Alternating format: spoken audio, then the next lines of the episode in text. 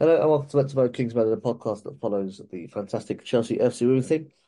Now, due to fixture scheduling, you are in for a treat because we have got not one but two games to look back at today. Firstly, Saturday's 3-0 win over Brighton in WSL and last night's 4-0 win over Paris FC in the Champions League. Now, it's been quite a busy month for Chelsea. 5 games across 3 competitions in just over 2 weeks. Luckily, Chelsea have won all 5 and without star striker Sam Kerr. So the title of tonight's show this evening is Went to Mow Kingsmeadow, episode 118, January Blues. And luckily, it's not just me, your host Dean, with you tonight. We've also got 2 fantastic guests. The fantastic Sophie Spittle joining us. Sophie, good to see you. Good evening. Thank you for asking me on again.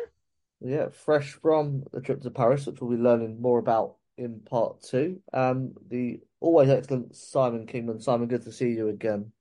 Yeah, good to see you, Dean. Good to see you, Sophie. Good evening, everyone. Yeah, got to sit in front of Simon on Saturday, which was a nice surprise. Yeah, sorry about that.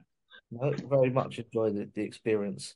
Now, remember, you can listen along to the show live on Mixlr. That's mixlr.com and search for Went to Mow Kingsmeadow. You can join in the chat page with the show, so as we talk, we type in there, and I will read some out as we go. I didn't tweet out that we were recording tonight, so that might be quite quiet, but we'll carry on regardless.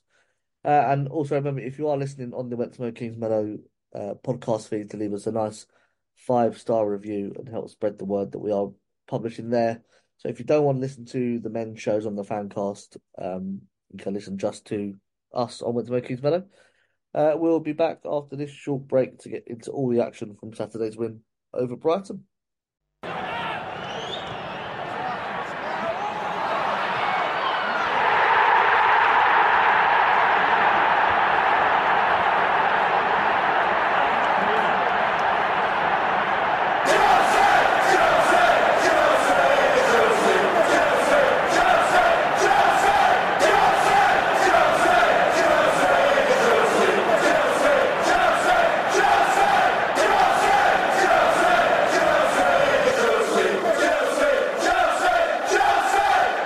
So Saturday evening, my one away game of the season, because it is local to where I live, Crawley Town's ground, where Brighton play their home games for now. Chelsea lining up in a 4-2-3-1 formation with Hannah Hampton in goal. A back four of Iperese, Jess Carter, Nathalie Bjorn, Niamh Charles. Erin Cuthbert and Melanie Leupolz continued their partnership in midfield, with Hannah Hampton, Frank Kirby and Guro Reiten supporting Lauren James in attack. Emma Hayes made 4 substitutions in this game. Aggie Beever-Jones coming on for Camrid, and new signing Mayra Ramirez coming on for Lauren James in the 67th minute. And then in the 79th minute, Sophie Ingle and Sjoeke Nüsken replaced Cuthbert and Leupolz in the midfield. That left Mušović, Fishel, Lawrence, Mjelde and Buchanan as unused substitutes in this game. Stats-wise, Chelsea had 68% possession, 20 shots, 9 on target, 8 corners and 9 fouls. To Brighton's 32% possession, 6 shots, 2 on target, 1 corner and 6 fouls. Before we get into it, I didn't know this until I read your new article, Sophie, in Kingsmeadow Chronicle about the captain's armband and Niamh wearing it because Emma sees her as a future leader. Yeah, it seems to be what Emma's saying in her comments, that she wants to put that pressure on Niamh and Erin at the moment so that they've got people there to support Millie, and it's not just all down to Millie all the time. And it's Erin I can see, but I personally I was quite surprised that Niamh is one of those people that she sees, but she obviously sees leadership in her, so it's great. Yeah, well, we know we've got Leupolz, Mjelde, Ingle, leaders of their national teams. Erin, as you said, Jess Carter, someone I also thought could be a leader of the team. But interesting, isn't it, Simon, that Emma sees that in Niamh when perhaps supporters haven't, and maybe they thought it was a contract thing that she got to wear the armband. Yeah, it was. What was it? The Man United game, wasn't it? She first got it, and we were all surprised about it, but definitely deserves it. Her and Erin, and she just seems to be maturing game by game.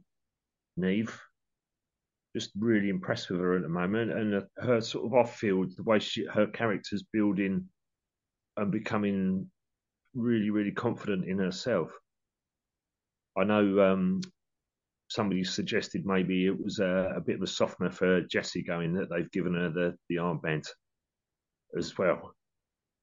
Yeah, but I don't think Emma does softeners, to be fair. No, it's true.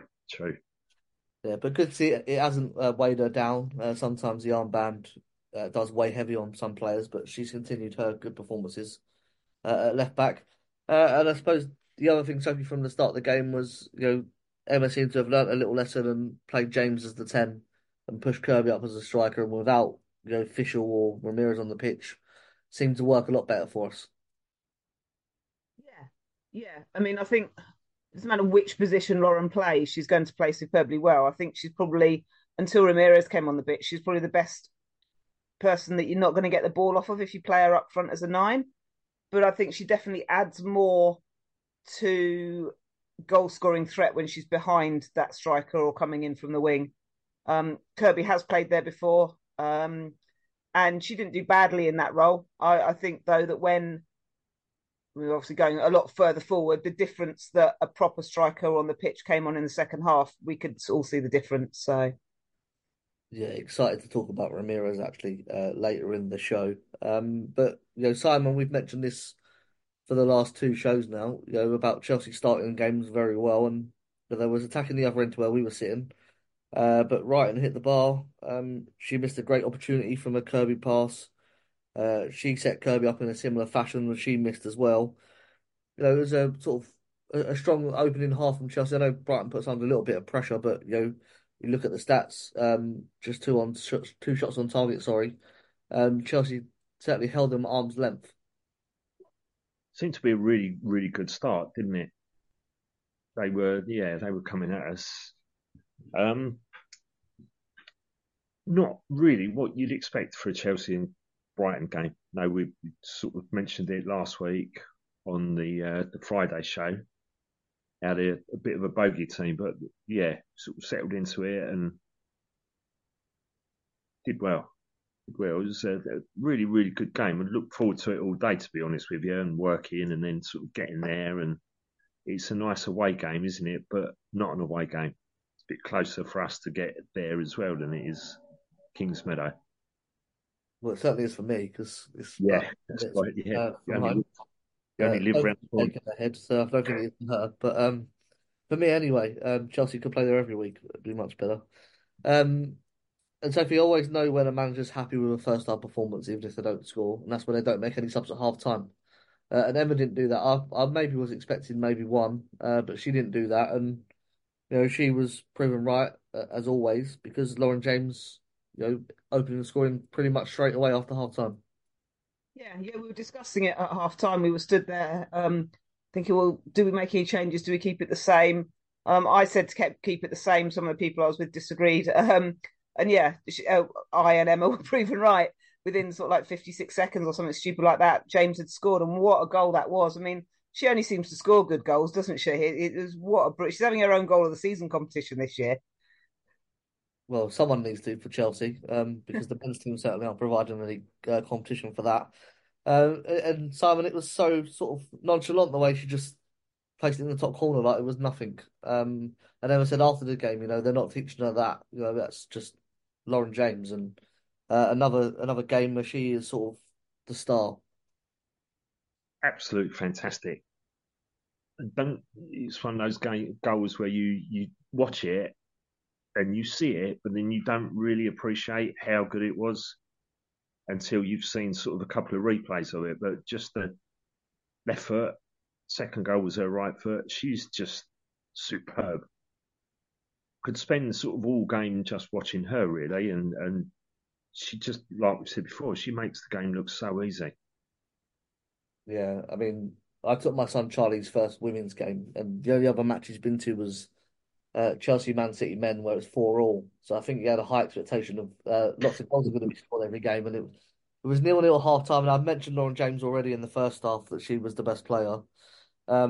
And then for her to score, and then we got the three goals, obviously, down our end, was good for me in trying to convince him to follow Chelsea. We're still working on that, of course.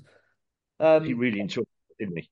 Yeah, he did. He don't sit still. It's annoying for someone trying to watch the match. But yeah, he did enjoy it. And then Sophie, all 5 foot of Fran Kirby scores a header. And I've been very worried about Fran. It looked like she's lost a bit of pace, but everything about the goal was just instinct. She knew where to move and where the goal was to flick it on and get the goal. And you never lose that, do you? No, you don't. I think whether it was confidence, whether it was her trusting her body again, she hasn't looked quite the same Fran this season, but she's getting more and more like that. And so I think that goal, and again, moving slightly forward, the goal last night is really going to help her in that. And the fact that she had 90 minutes under her belt at the weekend as well means that I think that's only the second or third time this season she's played 90 minutes. So that's going to help build her confidence. And hopefully we get back the Fran we all love to see terrorising defences for the rest of the season. It's good to see. And again, I think after the goal, and whether it was linked to Ramirez coming on or whether it was just the confidence, I thought she looked a different player. She looked much more like the Fran of old. Yeah, I mean, Sam, what did you make of Fran? Because when she played, I'm trying to think of the game, when she played as the 10, Chelsea looked a bit sort of not sluggish going forward, but not their best. And then when it swapped with Lauren James in that role, we looked a lot fresher. Obviously, she's had injuries and illnesses, and it's harder the older you get to come back from them. Not that Fran is particularly old. But lots of rumours circulating about her, but obviously we all want her back to her best. Yeah. When you see her, there's sort of a couple of things that she did, and you think, is this sort of the beginning of the end of Super Fran? I remember being at the West Ham game where she injured her knee last season, and sort of said to her, we need to wrap you up in bubble wrap, really, and just protect you, because she is brilliant, and there are flashes of brilliance. It probably is age catching up on her, injuries catching up on her, but we still need her in our team, that's for sure. I think when she plays that 10 role, she sees passes and uses the ball like nobody else does. So whilst we're saying the old Fran, I think what we're expecting is this dynamic runner who scores lots of goals, where actually what we're seeing now is we're seeing a more intelligent passing Fran that sits there and chooses the right pass and doesn't lose the ball and plays the ball forward. And I think we need to adapt our way. That's the way Fran's going to work. That's the way she plays for England. And you notice her when she's playing and then she doesn't play. That's when you notice the difference. You don't notice what she does when she plays until she's then not playing and somebody else is trying to do that role. Yeah, very valid point. And obviously Chelsea need her right now. Macario is not quite fit. Ramirez new into the team. Fishel, I'm not sure about. And Lauren can't play every game either because of her fitness. So we do need Fran, and hopefully she stays fit and healthy and she feels that she can provide again for us this season and next season as well, going forward. And that's Simon, sort of, it was a 15-minute spell where Chelsea sort of blew Brighton away, and Lauren James finished it off with another great goal, this time a half volley, picking up a loose ball, sort of the edge of the box. Yeah, I sort of briefly watched it. I know when you put the message out, you were just watching the highlights. So I thought I'd check out the goals again, and then another cracker. Right foot as well. Just left foot, right foot. There's nothing she can't do, is there, really? Although we've not seen a header, have we, from Lauren? Fran's getting all the headers. Yeah, perhaps that's something she could try and improve, heading ability. Yeah, scored a perfect hat-trick, so she must have scored a header at some point. I can't remember when that was. Yeah, I can't remember. No, I can't. What happened last night? So expect me to remember something that happened a few weeks ago, or months ago. No chance. And then I suppose Sophie, the game was won with that goal, 3-0. I think Brighton then made a triple sub that made no difference whatsoever. But Chelsea made a sub, and it was the new signing, Mayra Ramirez, who signed the day before.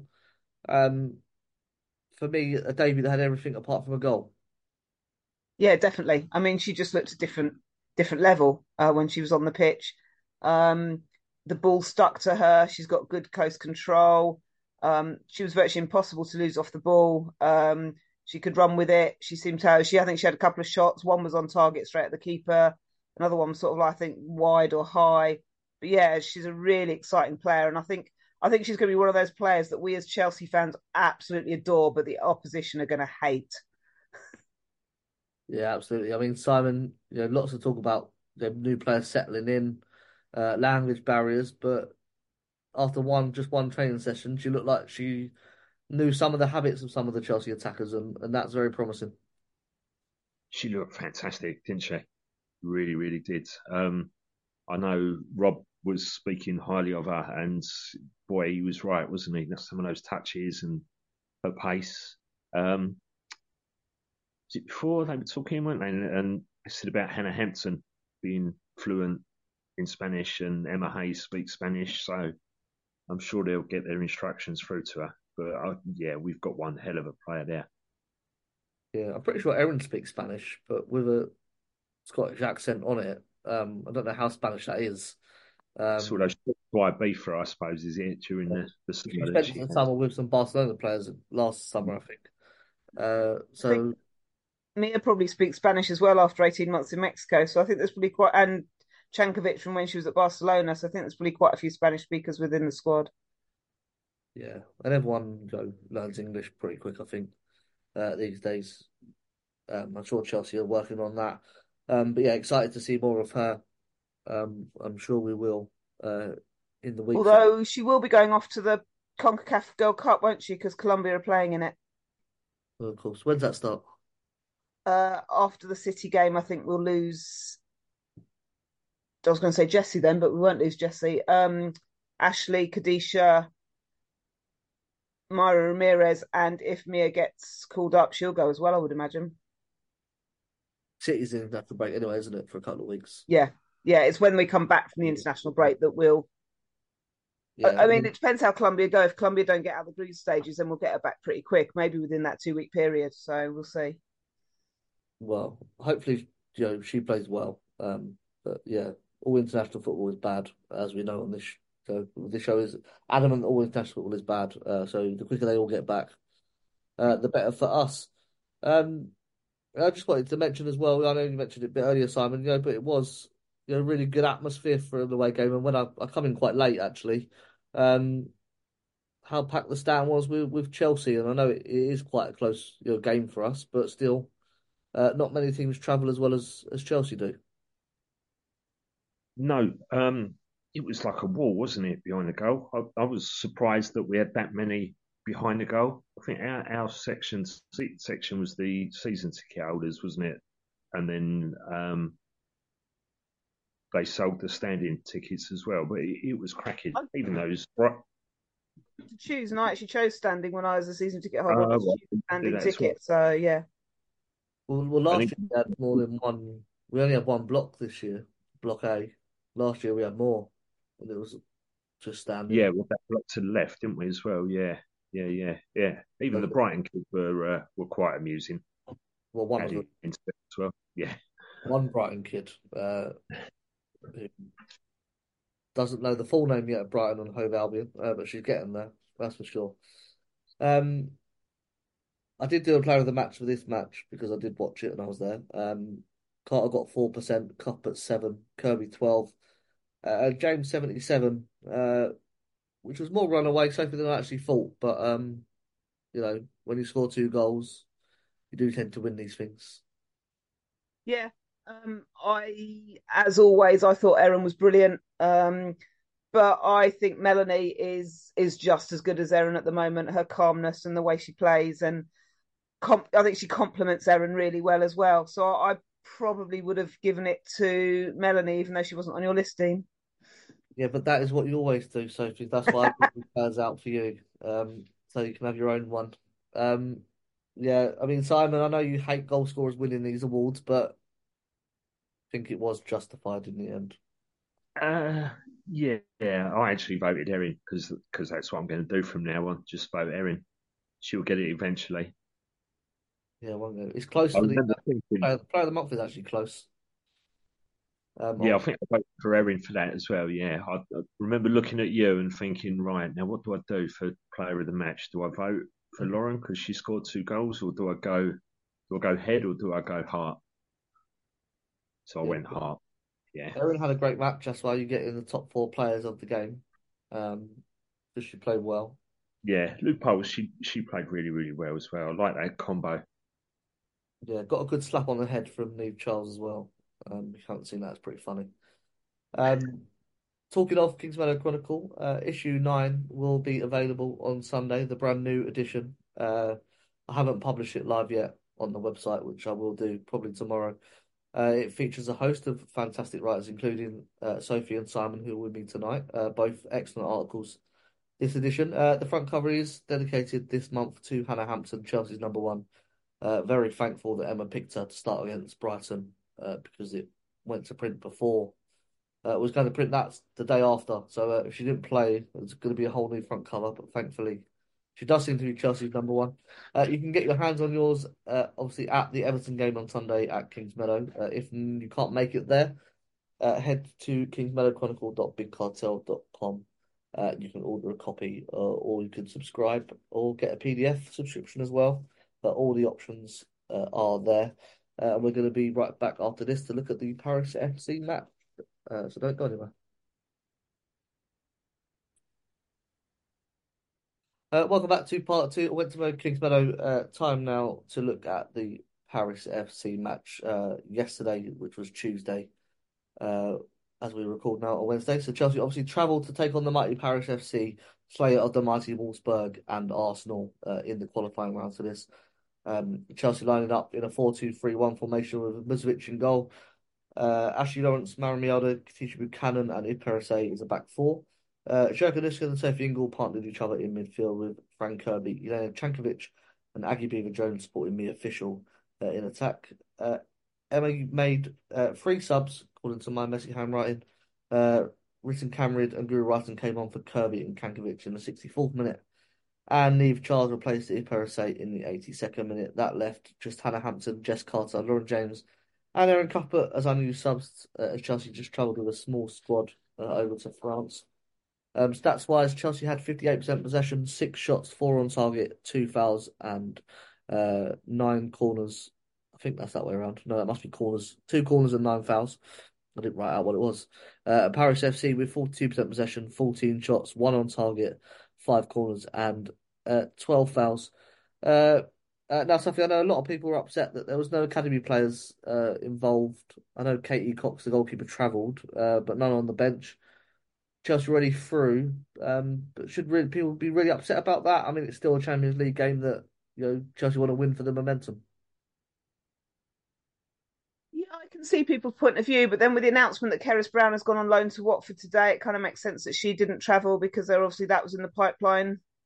I don't know if there's a pipeline loan for some of the others, or I think there's an element of Emma doesn't take players if she doesn't think they are going to be of use on the pitch. That sounds really harsh. Just for sort of to come along for the experience. And I don't think the Champions League is a different kettle of fish to the WSL. And with 2 games coming up against Sunderland and Crystal Palace, I think that's probably a more realistic opportunity of seeing these players. But again, Keris Brown's on loan at Watford. Amy Claypole's gone down to Lewis. So there's only really a Shanti Akpan, I think, who's around. I mean, obviously Aggie Beever-Jones started, so it's not... There was one academy player on the pitch and played 90 minutes, so... Yeah, I mean, Simon, it is worth mentioning that the academy had a game on Saturday against Arsenal in the Cup semi-final, which they won. 3-1, I believe. But, if you look at the squad, there's enough players to rotate. Čanković we haven't seen for months. There's enough first-team players there to cover these sort of matches. Yeah, it was sort of our B team, really, wasn't it? And I remember looking at the bench thinking, God, that's some bench. I tweeted that it was would have made a good 5-a-side team. But good to see some of the other players. Čanković was fantastic. Yeah, I mean, as Sophie mentioned, we've got Palace and Sunderland coming up, so... Hopefully, whoever left around the academy, I know it's the transfer deadline day today. If any of them can make an appearance there. I'm sure they will.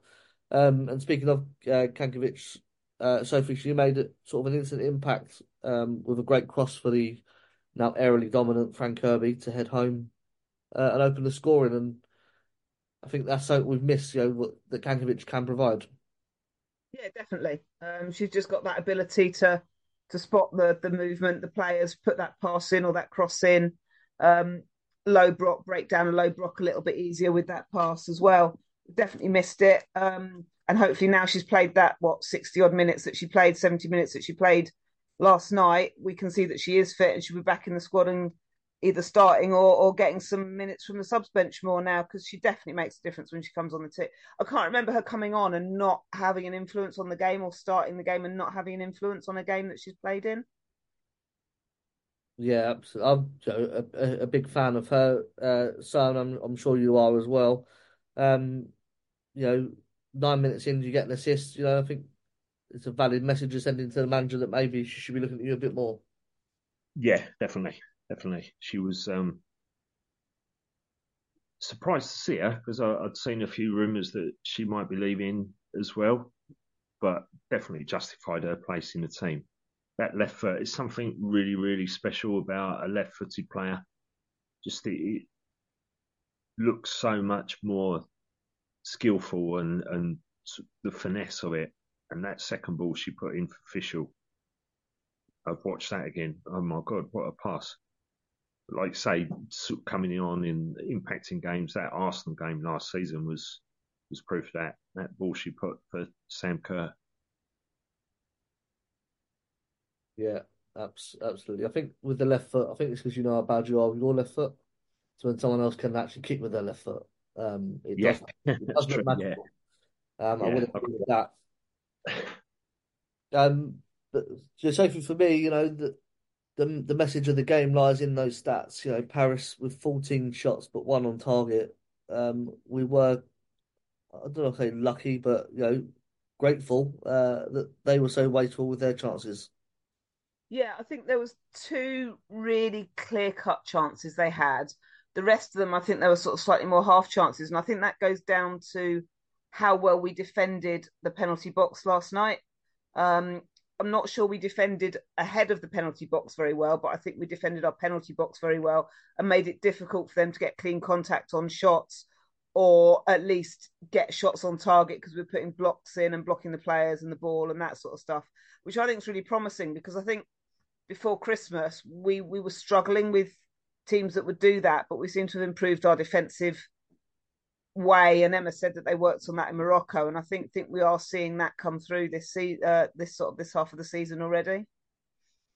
Yeah, a lot of the Paris moves were sort of run through the midfield and that sort of front three behind Fishel seemed to cause us problems. But you know, Chelsea, you know, on the other side of that, Simon, 6 shots, 4 on target, and they scored 4 goals. You know, just the clinicalness of them. And, you know, the second goal coming, for me, is what I love about Aggie Beever-Jones is, you know, everything's always positive with her. And she wants to run in behind, whereas when you've got Reiten, she wants the ball to her feet. And although she's fantastic, I do like players running in behind. And she did that, and she found Čanković, who, as you mentioned, that cross to Fishel was superb. And that was a great move. And I'll just say a little thing about the goalkeeper, because I know she got a bit of stick for letting that one in, but your natural reaction as a goalkeeper is to dive with your hand. And when it's close to your foot, it's an unusual position to get yourself into. By the time you've realised that you should use your foot, it's too late and the ball's gone in. So I'll give the goalkeeper that. But, you know, that was a great move, a great ball by Nüsken as well into Aggie Beever-Jones. But that's what you get with Aggie in the team on that win. Yeah. Something I noticed on Saturday, she was sort of over our side more. Normally she's sort of put on over on the left, so we miss it at Kingsmeadow, but just don't realise how good a player she is. Obviously I know her and I've seen her, but seeing her that close, her touches, her pace, just so skillful. I sort of messaged one of the guys earlier on, and we really, really are so lucky that we get to watch, the players that we get to watch week in, week out, because they are all superb. Yeah, I mean, it's a different option, isn't it? You know, you've got Čanković, Kirby, James, Reiten, players that love the balls with their feet, and that's where they make their magic. But now we're seeing with Aggie, and even more so with Johannes and Camryd, they want to get the ball behind the defender and make their runs onto it with their pace, and just gives Chelsea, you know, different options in attack, and you know, worked well for us this time, using both of those methods, you know, one with Aggie running through and the second with Čanković using the ball at her feet to fall the defender and put a great cross in. Yeah, definitely. I mean, we were at that end of the ground, so we got to see both of those headers up close and personal, so to speak, as close as you could get, because you've got a huge, great running track between the crowd and the pitch at Paris. But yeah, both of them were brilliant. I think Aggie was probably just offside when she received the ball, but it was a fantastic run. And to have the knowledge that Čanković was in the position she was in, she didn't just... A lot of players would just got the ball there and just crossed it into the box, regardless of who was in there or what was in there. But she was aware that Čanković was behind her in that space. And to have that awareness at that age of player that she's not played any games with or few games with, knowing that that's what she would do, that level of football intelligence, as Simon says, we're so lucky to get to see it game in, game out. And then when you put the skill level of Lauren in on top of that, and it's like, oh, wow, never stop. Yeah, I mean, she's definitely benefiting from some great coaching, as we've seen through the years. We'll just go through the goals because I watched this game, and then today I was like, what happened in this match? You know, just didn't take none of it in. And I don't know if that's because we was already through and it meant nothing, or because it was on YouTube and I'm distracted by other things. But the third, obviously... Simon, coming from Guro Reiten, a mix-up at the Paris defence. And we spoke about after the Madrid game, you know, when she scored a penalty, gaining that confidence. She was much improved versus Brighton. And another goal here, and hopefully we're going to start seeing, you know, Guro that we see last season and at the start of this one before that injury. Yeah, hopefully. Out for quite a while, wasn't she? So sort of confidence and match fitness and things like that are all playing a part. Hopefully she's getting back to the old Guro. Strange, when she was injured, we didn't really miss her, did we? But yeah, I mean, she's got a play, hasn't she? Fantastic little snap finish as well, wasn't it? At the edge of the box. I was the same as you, really. Sort of took my eye off the ball, and whether it's the kids sort of distracting you and things like that. Yeah, I think this is you can rewind it. So you think, oh, it don't matter if I do miss something, I can just go back. Yeah. I can't do that when you're watching on other platforms, which takes it away from you, I think. We can't rewind it at the game, and we missed a couple of the goals as well because we were distracted talking to each other. So it wasn't just you guys watching it on TV. Yeah, I think being there, though, gives you a better excuse because there is more going on. And I think that sort of really killed Paris, Sophie. And I believe they still could have gone through if they beat us, and the other result went their way. But I guess they knew by then that not only were Madrid, I think, losing at that point, but 3-0 down to Chelsea. We're not Arsenal. There is no way back. No.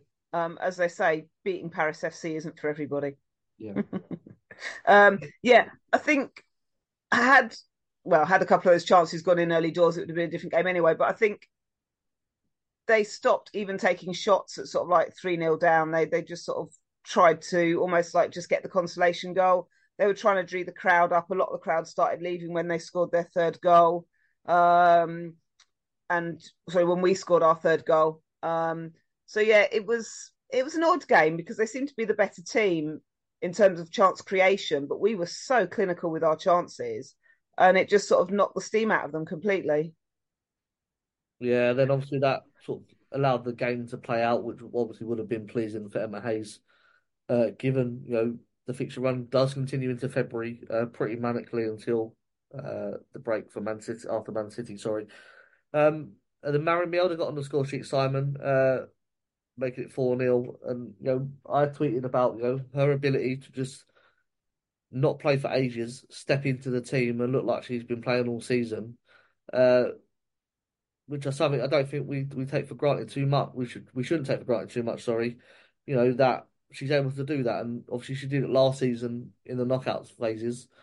In again here, out of the cold, and was one of our best players on the pitch for me. Yeah, just so classy. Just classy as a player, classy as a person. We saw after one of the games coming out of Kingsmeadow last season and just immaculately dressed. I couldn't believe it. I said to Dylan and Vicky, God, she looked beautiful. Just a beautiful person, beautiful player. Steps in, scores a goal like she does, scores a last-minute penalty if she has to. Just, she'll be one of these players that we won't realise what we've got until she's gone. Yeah, yeah. I mean, I was saying the same thing as I was walking out of the ground yesterday to one of the people I was out there with. We were saying that she's one of those players you need in the squad if you're going to win stuff, because she can come in, she can do a job in centre-back, right-back, or even the centre of midfield. And she's not going to be spectacular, but she's not going to make a drastic error either. And you don't win trophies without players like that in your squad. Yeah, I was going to say there's sort of, you know, a calming presence about her when she's on the pitch, and some of the game where Paris were attacking with Buchanan can sometimes look a bit frantic, even though she probably is in control of the situation. Whereas Marin always looks in control, and I don't think you need to worry at all when she's in there. And obviously, she's not going to play every game. You know, Jess Carter and Nathalie Bjorn look like they're going to form a strong partnership together while Millie Bright is out. But to call on players like her is obviously great for Emma. And as Sophie mentioned, these are the squad members you need that make the difference when you look at teams like Manchester United, perhaps, who don't have that in their team. So I've wrote a bit of a cheeky question down. The worst 4-0 of all time. It wasn't great, was it? I don't know what it was like live there, but it seemed really chaotic at times. Giving the ball away, there was that chance as well where it was Ingle. She seemed to give it away quite a bit last night, but she gave it to one of their players and they tried to chip Mušović. But it was yards wide, and you think, oh, I thought it was going to be a goal. But it just seemed really chaotic. I made a great joke about that, isn't it? That's how they play, and that's how they beat the teams they beat. They create chaos, and some teams can't handle it and others can. And I think that's the way they do it. They create chaos, and that generates chances. And last night they didn't put them away, and other games they have. Yeah, that's their tactics. Yeah. And I suppose I asked the question because, as I mentioned, you know, I was getting distracted by other things. You're not paying full attention on the game, and maybe that takes away from it. And might have been different, Sophie, in the ground. You know, did it feel more comfortable, or was it sort of, as Simon mentioned, chaotic? It didn't feel quite as chaotic as I think Simon was mentioning. I think at 2-0, we were a little bit calmer. But once the third goal in, yeah, it was obvious it was game over at that point. Even if they'd got one back, I don't think they would have got more than that back. And then the substitutions sort of took the momentum out of the game, both theirs and ours, even more so. And then Marin scoring the fourth goal, as I say, the crowd really started leaving then. There's sort of a few chants from our lot about, is there a fire drill? Because they were leaving so rapidly and in mass. So, yeah, there was definitely it felt a bit chaotic. And that caused some of our players to sort of like lose the ball in situations. But equally, I think there were other players that really stood up, and I don't think she'll get her fair share of credit, but for me, the player of the match was actually Kadeisha Buchanan, because I thought she defended really well. You could tell she was used to playing against the team, obviously having 5 years in France, and I thought she defended them really well. And that may be slightly controversial, but that's how I saw it sort of at the game. Yeah, I didn't actually do a player of the match, mainly because I wasn't fully concentrating on the match, to pick four players out. Marin and Čanković stood out for me. Buchanan as well had her moments. I mean, Buffer mentions on Mixler that she makes him nervous every time she touches the ball, and I think a few people have that impression of her. I actually think with the ball is her best quality, the way she is with possession. But perhaps that was Paris's high press in the first half, especially. Simon, did you have a player of the match? I was going to go Cuthbert, but she was on the bench.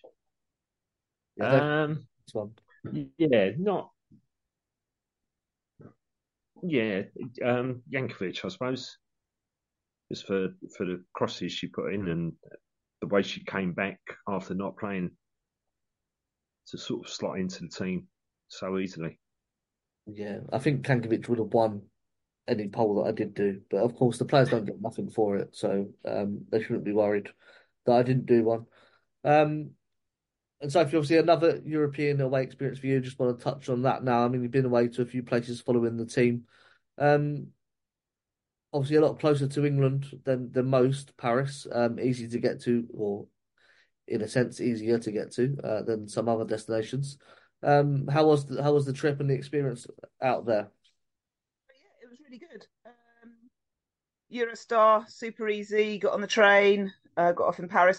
I've done that trip before, so for me, in terms not to watch Chelsea, but the Eurostar to Paris, so I kind of knew where I was going when I got there. We'd booked an apartment that we that there was sort of like five of us on the first night and seven of us on the second night, so that was pretty cool. The game itself, the experience isn't the best I've had in Europe. It's not the worst either, but it's not the best. The stadium was rubbish, a big concrete block, miles away from the pitch. We were sort of sent in one entrance and had to walk all the way around the stadium and then back out the stadium and back in the stadium again to get to where we were. There was no signage for where we were supposed to be. And very uniquely for a women's game, we were held in for 15 minutes at the end of the game. Is there a fire drill chanting? They thought it was all going to kick off. Or they see the videos after the Real Madrid game where it kicked off on the Fulham Road after Liverpool left Fulham at the same time. But also, hate netting at football should be banned. Yeah, like, definitely.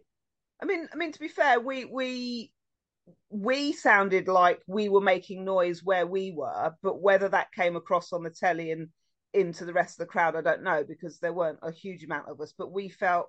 It felt like we didn't stop singing for the whole game, but I don't know how that came across on telly. I'll go to Simon for that because my volume down quite a lot. You could hear Basil's gazoo, that's for sure, to begin with. And I thought the little girl from the Brighton game was there to begin with. Could you hear it? I don't think you could really. No. But I found the commentator back at school. Now, when they scored, you heard the cheers. Yeah. They kept panning round as well, and you could see everyone in the crowd, in the section there, yeah. Yeah, Basil was his usual noisy self, which is always great to have around, especially when there's not many of you, so... Yeah, it does help, I suppose. So, we are through to the quarterfinals of the Champions League. We'll do a best case, worst case with the potential options, which are Benfica, Brann and Ajax. Sophie, who do you want? Who don't you want? So for travel purposes, I want Brann because I want to go to Norway and Bergen because it looks absolutely beautiful. But to be honest, I don't really mind any of those teams. If we want to win the Champions League, we should be beating all three of those teams easily. Or not easily, that sounds very arrogant, but... We should be able to beat all three of those teams. Yeah, well, we played Benfica on the route to the final. And absolutely destroyed them. They're a very different team now, though. I think they're a much better team now. Brann are managed by the ex-Man United assistant manager, who did very well to get out of their group. Don't know much about Ajax, but obviously the Dutch are pretty handy at football, as we know. Haven't they got one of the Wonder kids of Dutch football. Is it Romy Leupolz? Is she at Ajax? I know Esme Brooks has gone to Barcelona now. I don't know if it's her that's there. I think they've got someone like that anyway. Might be worth playing Ajax then, so we can get a up close look at her. It's a nice easy trip as well, Ajax. It's Amsterdam's a great city to visit, and again, just hop on the Eurostar. So if we do get Ajax, anyone's thinking of doing a European trip for making it a first one, then that's a good one to do. Yeah, well, we do need a passport, which is my problem at the moment. Simon, how about you? What would your pick be? Yeah, we've got to play these teams, haven't we, if we want to win it? And I think it's written in the stars that we will win it this year. So, whoever, we're going to beat them. Yeah, and obviously, you know, after the quarterfinal, you get the semi-final. You would expect that the four group winners are there, which are Paris, Saint-Germain, Lyon and Barcelona. Same attitude, Simon? Beat anyone or avoid the teams? Just hope that somebody else knocks Barcelona out, really. Confident until it comes to Barcelona. Yeah, I mean, for me, Sophie, I think you want PSG and then Lyon to play Barcelona. Is probably the best possible route. I don't know when the draw is, but they do both at the same time, don't they? Yeah, draws Tuesday, and I think they did both at the same time last year, yes. So hopefully this year we'll know our path. Because we knew early last year that they'd have to beat Lyon and Barcelona to get to the final. So, I think we do have to beat at least one of Barcelona and Lyon to win the title, to win it, I think, unless something goes drastically wrong for either of those two teams. But yeah, I guess you don't want to meet them in the semi-final. As you've said before, Dean, it's easier to beat them over one leg than it is over two, home and away. So I'd rather avoid them in the semi-final. I must be honest. If we beat whoever we play in the quarterfinals, my football pessimism is coming out again. Yeah, I will wait for Tuesday before I decide to renew my passport or not, whether I need it in May. And I don't know what it takes. Maybe I need to do it now. We'll see. Obviously, I've mentioned earlier today is the end of the transfer window. We mentioned Kerris Brown going to Watford. You know, hopefully she gets some good minutes there. But we've also confirmed, Simon, that Jessie Frember's gone. I know we've mentioned this before on the show, but worth touching on again officially now, moving to the Portland Thorns in the NWSL. Yeah. Sad, really. Just as a person, she was lovely. Met her a couple of times and always had time for the fans. Probably never saw her true playing ability at Chelsea. Somebody said the other day about the Olympics, not playing too much, wants to get back in the Olympic squads. I don't know. Of homesickness as well, maybe plays a part for her going back, but just wish her the best of luck. Fantastic player who we never really got to see properly, did we? Yeah, I mean, so if all the players sort of on social media today, you know, posting their goodbyes, obviously a very popular member of the squad, but as Simon mentioned, probably not, you know, a perfect fit for an Emma Hayes team. For me, you know, she needed to play in a free midfield to see the best out of her. She wasn't quite a 10, wasn't quite a 6. And, you know, as Simon mentioned, you know, that playing time at the end starts to show. And when you expect her to kick on that next level, she's not getting picked. And, you know, Portland have made a fantastic offer for her that obviously she can't refuse and the club can't refuse either. So, although it's sad, you know, hopefully she has a fantastic time out in America. Yeah, I think there's a couple of things. I think we saw the best of Jessie Fleming under Emma when we pressed high from the front and Jessie was involved in that because she was a very effective counter-presser, I think. She would win the ball high. There's a few games where we've created goals because she's won the ball high up the pitch. And Emma has continually stated this season they're looking for a more controlled style of possession. And I'm not sure that plays to Jessie's strengths. So I think it makes sense for all concerned. I think the opportunity for her to play alongside Christine Sinclair for 1 year probably was a big factor as well, alongside Janine Becky, who apparently is her best friend in football, or Canadian best friend in football. I also love the post she put out because I knew numbers 21. So she said taking a bit of Niamh Charles and Pernilla Harder with her, which I thought was really sweet. But it shows the bond that these players have got as a team, that even when they leave to go to other teams, that they're still all absolutely wishing each other the best. And you just know that if she's ever in London to watch football, she'll turn up at Stamford Bridge or Kingsmeadow and enjoy watching the football as a Chelsea fan. Yeah, we will miss Jessie on the pitch. We'll miss her racing to the subs bench to get the best seats on the sub bench as well. That's one of her favourite games. And I will miss her, one of my favourite players in the squad. Wish her all the best as well. And now finally, just to make sense of the show's titles like January Blues, obviously the month started with Sam Kerr injuring her ACL and being out. Things look pretty bleak.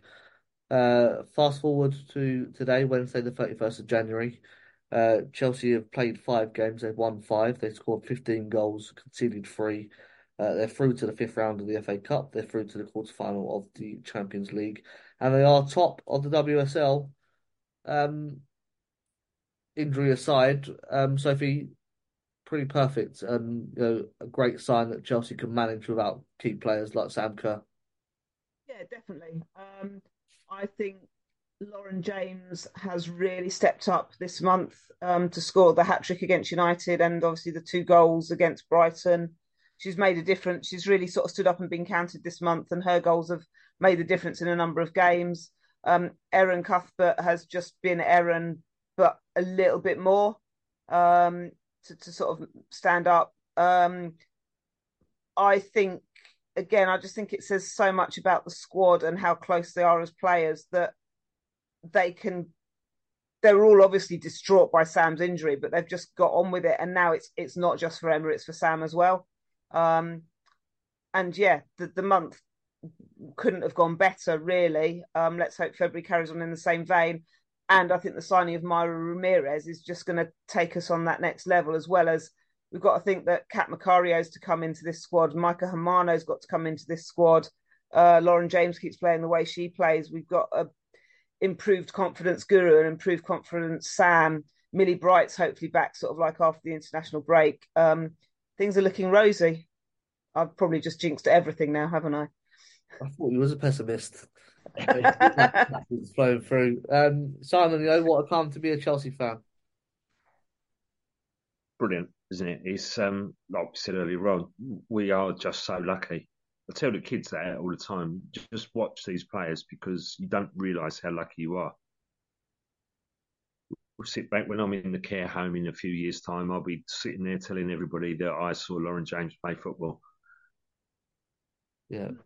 Sort of going back to the Real Madrid game, I was sat in the West Lower and I had 2 gentlemen sat behind us who were Chelsea men's fans, and that was their first Chelsea women's game, and they were raving about Lauren James and some of the play they were seeing. So you've got people that are coming to their first games absolutely loving it and wanting to come back for more. So hopefully we'll start getting those bigger crowds coming to Stamford Bridge again. Yeah, especially as Chelsea Ben are currently 2-0 down to Liverpool. Are they really? Yeah, getting those notifications through. Makes me glad that I focused my attention on the women's team. Maybe you should too. And speaking of January, there is a Player of the Month poll happening right now at Kingsmeadow Chronicles Twitter pages at CFCW Fanzine. Lauren James currently winning with 62% of the vote, ahead of Cuthbert on 30%, Hannah Hampton on 6%, and Ashley Lawrence on 2%. So if you want to vote in that, make sure you head to at CSCW Fanzine and cast your vote. Sadly, that is all we're going to have time for tonight. Sophie, thank you for, obviously coming back from Paris and coming straight on the show. It's much appreciated. No problem at all. I enjoy doing it. Yeah, it's good fun. Good to talk to you, Simon. Good to talk to you, Dean. Yeah, absolutely. And I'll hopefully see you Sunday, passing through the gate. Yeah. I'm going to the men's game at 2 and then heading down to Kingsmeadow to do the women's one at 6:45, and then frantically trying to leg it back up north to get into work on Monday morning. So let's see how successful that is, shall we? Yeah, well, hopefully at least one of the teams turns up for you. No guarantees on the men, of course.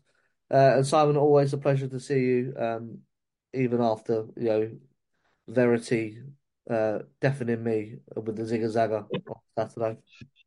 She was, God, she was on fire. On fire, or yeah, I can't even blame Harry Bows for it because she hadn't had any sweets up till that point. But yeah, pleasure to see you as always. Pleasure to see you as well, Sophie. Hopefully, see you Sunday. Yeah, it's the away day mentality. It's natural in some people. You know? Yeah, I think it really is. But they're so different as well that Dylan will sort of take everything in and. He's thinking about his dream team and what he can do to it and tactics and that, whereas Verity's just screaming and shouting at anything that will move. Yeah. Charlie said after, you know, she was crazy. I said, yeah. She, to be fair, yeah. Yeah. She gets it off her mum. Someone has to do the singing and that's very, right. Very well with the zigga-zagga. We'll be back next week. Tuesday, I think, is my wedding anniversary, but I've already said we're not doing nothing, so I might as well do a podcast. It's been confirmed as the Wednesday, hasn't it? So to review Everton, and then we'll be back after that Friday to look at the Conti Cup game against Sunderland. With who, got no idea, but we'll find out when we come to air who's available, I suppose, as always. Now, remember, you can... follow the show on social media at Mow Kingsmeadow on Twitter, at Went to Mow Kingsmeadow on Instagram. I am at Dean Mears, Sophie is at Traveller74, and Simon is at Kingman Simon. Now, if you like what we do and you want to help support the show, do more content, then please feel free to sign up as a Patreon member. You get some benefits such as you get to listen first, so the podcast goes up there before anywhere else. It's ad-free. And you get a sticker after 3 months. Which I don't have, so that's how rare they are. The link for that being in the description is patreon.com/Went to Mow Kingsmeadow. But thank you for listening. Until next time, from Kingsmeadow to Wembley, keep the blue flag flying.